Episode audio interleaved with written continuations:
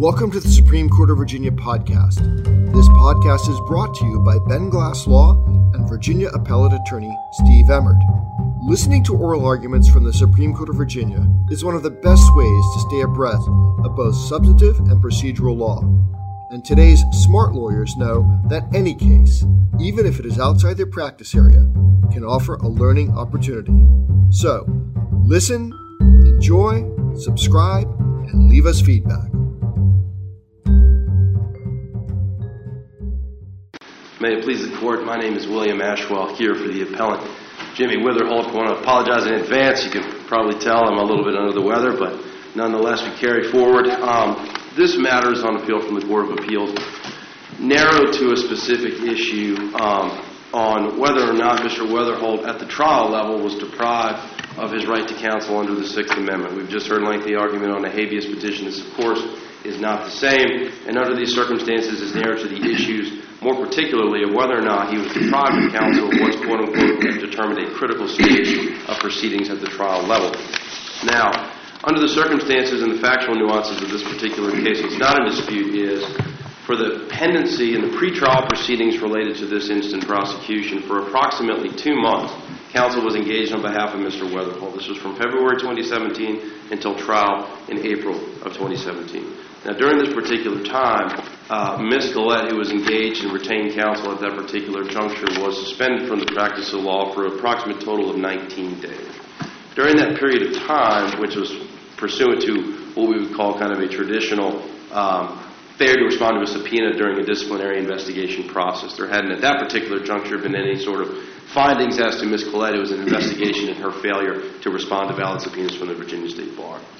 During that particular juncture, there were two main uh, circumstances which raised the question of whether or not counsel, one, which is going to be our consideration here today, whether or not a critical stage is the definition or what we would call uh, for this particular seating, whether it occurred during a critical stage, and then two, whether Mr. Weatherholt was deprived of counsel, which would, of course, we would ask uh, remand this case for a new trial.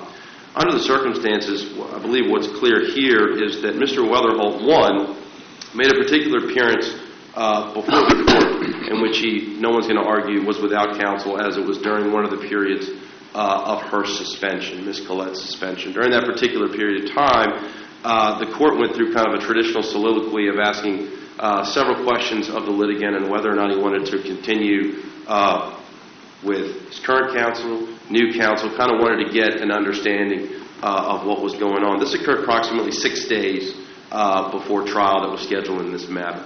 Now, under the circumstances of this case, it's a twofold issue uh, that occurs here related to that request and that soliloquy. One, I think you mean colloquy. Colloquy, sorry, Judge. Um, during that colloquy, sorry, Judge. Um, under the circumstances, there are two main issues uh, that pop up from that particular um, interaction with the court. In particular, is whether or not, under the circumstances, there should have been a situation in which Mr. Weatherholt, is this a critical stage in which he should have had counsel? That's kind of a primary consideration. The Court of Appeals, of course, said no. They said, look, under the circumstances, looking at this dialogue between the court and this litigant, it was clear under the circumstances that he said, no, I want Ms. Collette, she's my, she's my attorney. Uh, and I would disagree based on what's in the record. I think under the circumstances, the trial court said, we understand that Ms. Collette is suspended from the practice of law and ultimately is not in a position uh, to represent you here today. On Mr. Mr. Weatherholt, of course, said under that particular circumstance, um, she's been paid. I don't have money for another lawyer uh, at that particular juncture. There's really nothing I can do uh, that I'm behind bars. And I think the Court of Appeals gave what I would say too much weight in finding that there really wasn't any inferred prejudice at this critical stage. Um, what did you want the trial judge to do? I mean, the trial judge's got to figure out what to do. I've got a case on my docket, and I've got this weird situation. So you call the person in and just say, what do you want to do? I, I agree that I think the trial judge did the correct in asking and saying essentially, uh, Mr. Defendant, what would you like to do? This is retained counsel. It's somewhat unique. I think right. if it was appointed, it would be a no-brainer. We appoint someone in their stead.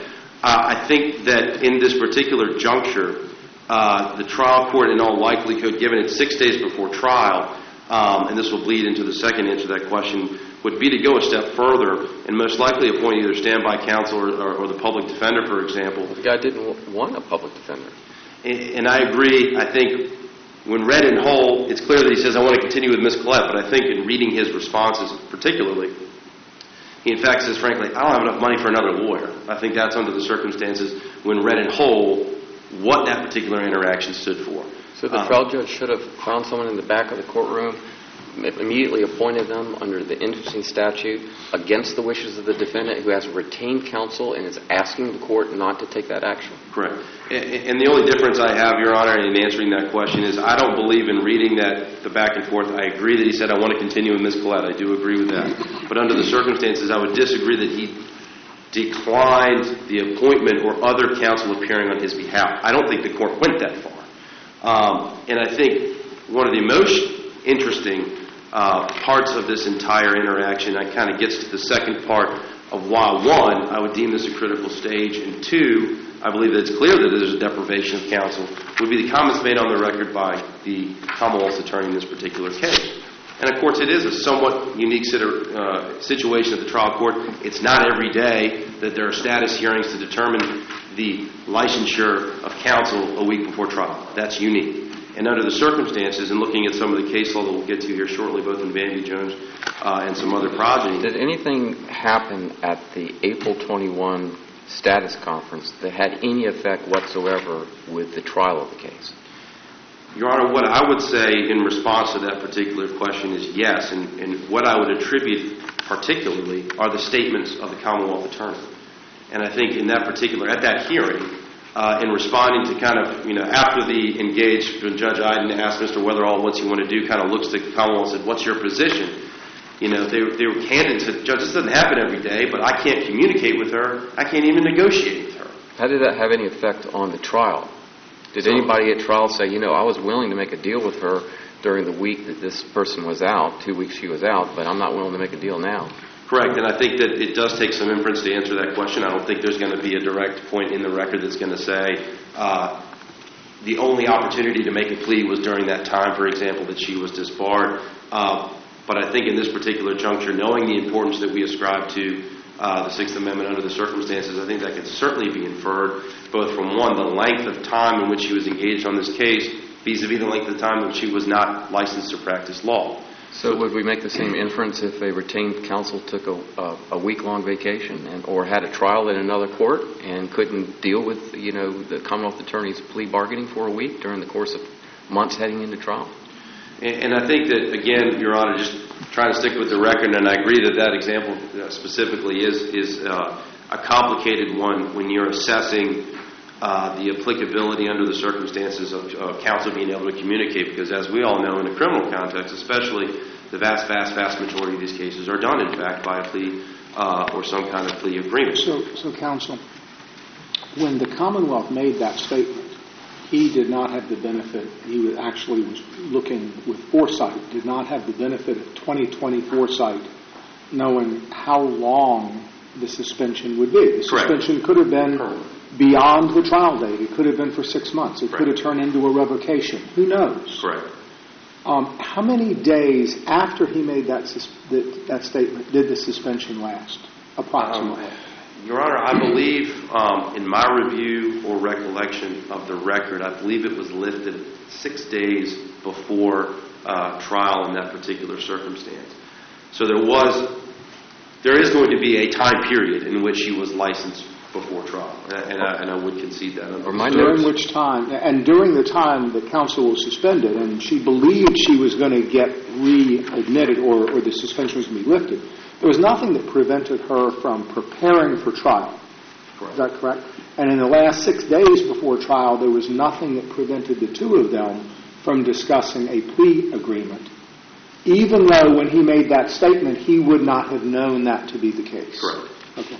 And- that, I will concede, uh, and I think that's what a lot of districts and a lot of different courts are str- are struggle with in ascribing kind of the balance of the critical stage versus the more practical nature of kind of what we're dealing with in a particular case. I'd have to agree, under the circumstances, there was a time period she was licensed prior to trial. Are my Uh, notes right? I have nine days from April 12 to 21. Correct. Okay, well, am, am I also, have my facts right? The status conference was April 21. Correct. Okay, then April 22. That doesn't take a whole lot of foresight, right? Does not, no. I- So negotiations could have started April 22, the day after the critical, the sky is falling hearing. I I agree that at any point uh, related to the discussions during our licensure, they could have taken place. including April 22, the day after. I I would agree. So I I guess I think the difficult part is is looking back in hindsight as we are now uh, in in dealing with these particular cases. Um, I think the difficult decision that we're going to have is, one, I I think the court would take the position that all pretrial proceedings of any nature related to any type that's going to impact the rights of the litigant uh, or further um, going to cause any detriment to the defendant are in fact a critical stage. And to answer the, you know, getting away from just the plea negotiation, which I believe uh, Can I is stop you right there? Even using that definition, how did what happened on the 21st fall into that category? And I, and I think that takes the analysis that uh, the court will uh, assumedly get to in this particular juncture, because I would put forth that on that April 21st, again, days before the scheduled trial in this particular case, a number of things could happen if counsel was in fact with the defendant. Not least, every uh, trial lawyer's favorite, at least in some jurisdictions, request in some way, shape, or form for a continuance. At that particular juncture, I think if counsel is by the defendant days before trial with knowledge about these suspensions during a significant portion of retained counsel's appearance, I think it begs the question that under the circumstances, is there really an ability of counsel at that time to be prepared for Well, trial? that's a habeas issue. That's not a Sixth Amendment issue. And, and I, and Judge, and, and that's, that's the difficult balance, I believe, and I, and I agree under the circumstances when we get to the preparedness and other things. And I think, as I quoted at least the Sixth Circuit in the Vanderby Jones case, which is But both the again, there was nothing that prevented her from preparing. assumedly, no. And, and also, in reality, the, the trial was continued. Correct. So, For, for I a different know- reason, correct. I mean, I understand that you have to make every argument you can, but I don't, I, I'm glad that you're making the argument, well, I could not have asked for a continuance fairly late in your, uh, in your 15 minutes. All right. Yeah, too late in the proceeding. Well, Counsel, let me ask, oh, Skip, go ahead. Okay. Uh, If, if this person doesn't have a license to practice, is it practicing law for her to go to the Commonwealth's attorney and negotiate anything? Or to, or to interview witnesses? I mean, what, isn't that practicing law? Your Honor, I believe it absolutely is practicing law, especially as it comes to preparing witnesses and uh, engaging with what I would say third parties. I don't think there would be anything necessarily to keep her from sitting down at the kitchen table, for example, and But a and mapping out a roadmap. A paralegal can prepare a witness. Sorry? A paralegal can prepare a witness. I- Anybody can. I agree. I, I, I agree, and that happens often, e- even in my firm. the only thing that you can't do with no license is to go into court or represent yourself as a Virginia lawyer at that moment. Correct. And I, I think that begs the question, if, does it meet the criteria of kind of practicing without a license or the fact that that would impact um, her ability to prepare effectively if she is not licensed? And, I think that that's a tough question to answer. But under the circumstances, I believe when you look at some of the other case law, including the Mitchell v. Mason case in which Van Jones relies on, I think looking at periods of suspension, courts are inclined to infer that during that particular period of time, this unlicensed attorney is not going to be in a position uh, to continue to act in the same capacity. What about the same attorney who's got a week-long trial down the, down the hall in another courtroom? He don't, have, he don't have time to cut out of that trial and go sit down with a, uh, with a minor case with the Commonwealth attorney that's got two, three weeks off, and I can get a continuous anyway. In other words, isn't this a lot to do about nothing? I, I, that's actually what I'm trying to get you to ad- address. Thank you for tuning in to the Supreme Court of Virginia podcast. My name is Ben Glass, and Steve Emmert and I provide these oral argument audios for free as a public service. If you're a fan of the podcast, I'd love to send you my book, Renegade Lawyer Marketing, absolutely free. Just visit www.benglassreferrals.com and I'll be glad to ship it to you. This book has helped thousands of lawyers across the country improve their lives and their practices. Again, that's benglassreferrals.com. Thank you for listening and enjoy these oral arguments from the Supreme Court of Virginia. I think to answer the question, is is this not in fact a critical stage which would impact the defendant, that this proceeding and her suspension is not important? I think to answer that question, I think you'd have, I, I would take the position that, one, there are, whether frankly direct or indirect, negative impacts on this defendant from the appearance on April 21st. What, Um, what are they? Just name them. It's and not a think that, again, it's asking for, through counsel, appropriate relief at April 21st. Again, kind of ignoring what I concede, it was continued into May after the April appearance. But I think that when you have a litigant who's forced to appear, and I say forced only by the fact that he's come to the status conference, his retained lawyer is not uh, somebody who's now licensed to practice law, but there are a series of decisions at that particular time. Again, when his his um, his freedom is is really in limbo, in which Can I stop counsel would be in a I- position. Because the bottom line, how did that affect him having a fair trial in the final analysis? I guess is what I really would want to hear you And I explain. think, really what it comes down to in, these- in, in the courts, various courts, not only this court, analysis of what the critical stages are, I think the problem that you have is the inference, whether direct or indirect, that unlicensed counsel during critical periods of pretrial in this particular case are in fact going to impact, especially right before trial, the ability to make certain decisions and do things for the best interest of the litigant before trial. May I ask a, just a factual, quick, factual question? Um, the uh, April 21st um, transcript reflects that the case was going to be continued to Tuesday to inquire what's happening. That would have been April 25th. Correct. The next thing I have in the record, I don't have it. Is there a transcript or anything that shows what happened on the 25th? I don't believe I actually, I don't think there was a transcript from the 25th, Yeah, I it's just recall? this gap, and then we pick up in the appendix anyway on April 27th, which is a few days down the road. I just didn't know if there was anything in the record that shows whether anything happened on that 25th Tuesday. And the only, and again, and I- I'll be candid, this is just from recollection, but I believe that Tuesday hearing was not in fact, wasn't called on the docket. I believe they addressed more or less ex parte her license status Right. without the necessity of a hearing. Yeah, that's, That's my I mean, understanding that's of the- of the logical. I just situation. didn't know if there was anything that you had seen that might illumine that. I don't have Okay. any knowledge of it. Thank you. Thank you. Thank you, counsel. Good morning. May it please the court, I'm Victoria Johnson for the Commonwealth. Um, I'm going to focus on that April 21st hearing since that's kind of where our argument focused um, a moment ago. As we argued on brief, the April 21st hearing was on a critical stage of the trial. Um, This court has recognized, and other courts have recognized, that there's not a simple definition for what a critical stage is.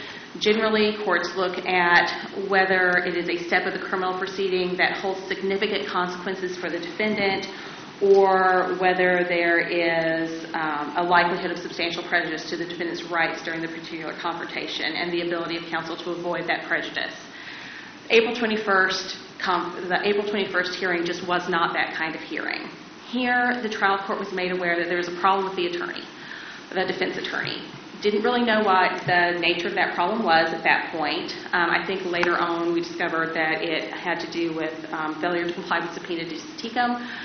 I don't believe that the record indicates that the court even knew the nature of what that investigation was. So at that point, the court is kind of between a rock and a hard place. We have this um, criminal defendant who has retained counsel of his choice, and he has a right to that, and we have a, a difficulty with that counsel of his choice. There's no motion to disqualify from the Commonwealth. There's no motion to withdraw from defense counsel. So the court needs to know what this defendant wants to do. Court brings him in and says, "What would you like to do?" And he says, "Well, I really don't have a whole lot of money, uh, given being very generous. I, I've already given her my money. I, I don't want to delay. I want to get this over with." And the court says, "Well, if she's ready to go, if she's got her bar situation settled, what do you want to do?" He says, "I want to go forward." The court says, "Sure." The court's not going to interfere in that attorney-client privilege. Well, but did the court even do that? I mean, so if you, um, what, what the court concludes with at, on April 21 is, here's what we're going to do. We're going to continue your case to. Tuesday. So I think, I mean, this is a, it seems to me a contextual inquiry. And, and if we know, for example, conclusively, counsel is suspended for the indefinite future, do you want to be pro se? Do you want to hire a new lawyer? Do I need to appoint one? Well, that's different than the court saying, hey, here we are on a Thursday. I'm trying to sort this out. Uh, we're going to come back Tuesday morning, and she's going to tell us whether she's admitted to practice law. Yes. So the, it doesn't fit tidily into the status conference uh, box, but that seems like the closest analog where a number of persuasive, and we're not bound by them, but persuasive courts have said for status conferences, it's not a critical stage. This is a little more than that because we're asking of the defendant what the defendant wants to do, but it seems closely analogous given what the court is actually contemplating. And that, that was kind of my argument on, on brief, Your Honor. And, and I think that as the court just said, it's close to a status conference. The court set it out and said, well, let's find out what's going to happen next. But at this moment, what do you want to do? I want to go forward with, my, with my counsel. I want to keep my counsel at this moment. Well, we're going to wait till the Tuesday. The court asked the question, the factual question about what happened that day. My recollection from the record is that there was a phone call, perhaps, and that it said like, there was a call into the clerk's office. I mean, just looking at the appendix, I- it just there might goes be from um, the conclusion of the April 21st hearing, there's an order that's cut based on that, and then we begin, in the appendix anyway, with then the 28th, which is a few days down the road, and counsel is then present. Yes. Um, a- And there was not, I I did look in the record, there was not a transcript or an order for the 25th. Um, And then they went to the 27th, the court couldn't sit a jury because there weren't enough qualified jurors, so there wound up being a continuance to May 10th. And I think kind of going to some of counsel's arguments, we can look at the not guilty plea colloquy at that ultimate trial. And we know that and there's nothing in the record really to contradict this. We know that he talked to his attorney. He said that I had enough time to talk to my attorney. I was able But to... isn't the problem with that, if it is a critical stage, we can't get into prejudice? Well, that's true. So that's the peculiarity of that um, a particular doctrine. I think that, yes, Your Honor, I understand that. But I think that counsel has argued somewhat that there was a lack of preparation during the entire pretrial period. Well, prejudice is required as a, as a showing categorically. Is this Yes. the kind of proceeding? I'm not making a Where- harmless error. I'm No, not right. making a harmless error argument. I'm making an argument that there was not the inherent prejudice that you have to show for there to be a critical stage. Right. This type of hearing This type of is not hearing. analogous to those in which the court has said categorically the danger is so great that um, we're not even don't even tell us about prejudice. Yes, and I think that the more I'm talking, the more I'm getting myself into trouble. So I think that I will move along. um, going to the, um, the the case that that the defense relies on from the Sixth Circuit, I wanted to just very briefly um, distinguish that. That case involved a homicide prosecution. There was about a 30-day suspension period within a seven-month representation. But importantly, the Sixth Circuit didn't rely solely on that 30-day suspension. Instead, they highlighted that the defense attorney, and this came out in a habeas hearing, that the defense attorney only spent six minutes with his client to prepare the case. That was the real problem there. We don't have those facts here. Um, As, as I've argued, this wasn't a critical stage. Um, there was no prejudice to the to the defendant, to the defendant's rights, and I ask that the court affirm the conviction. All right. Thank you. Thank you very much. Court is adjourned until tomorrow morning at 9 o'clock a.m. All right. Would you hire an appellate lawyer to handle your jury trial? Of course not. Trying cases requires a different focus, a different way of speaking, even a different way of thinking from handling appeals. So, why would you ask a trial lawyer to handle your appeal? When it comes time to appear in an appellate court, trust a lawyer who specializes in appeals only. Steve Emmert limits his practice to appeals. Other lawyers consult him when they face tough problems in the appellate maze. Focus on what you do best.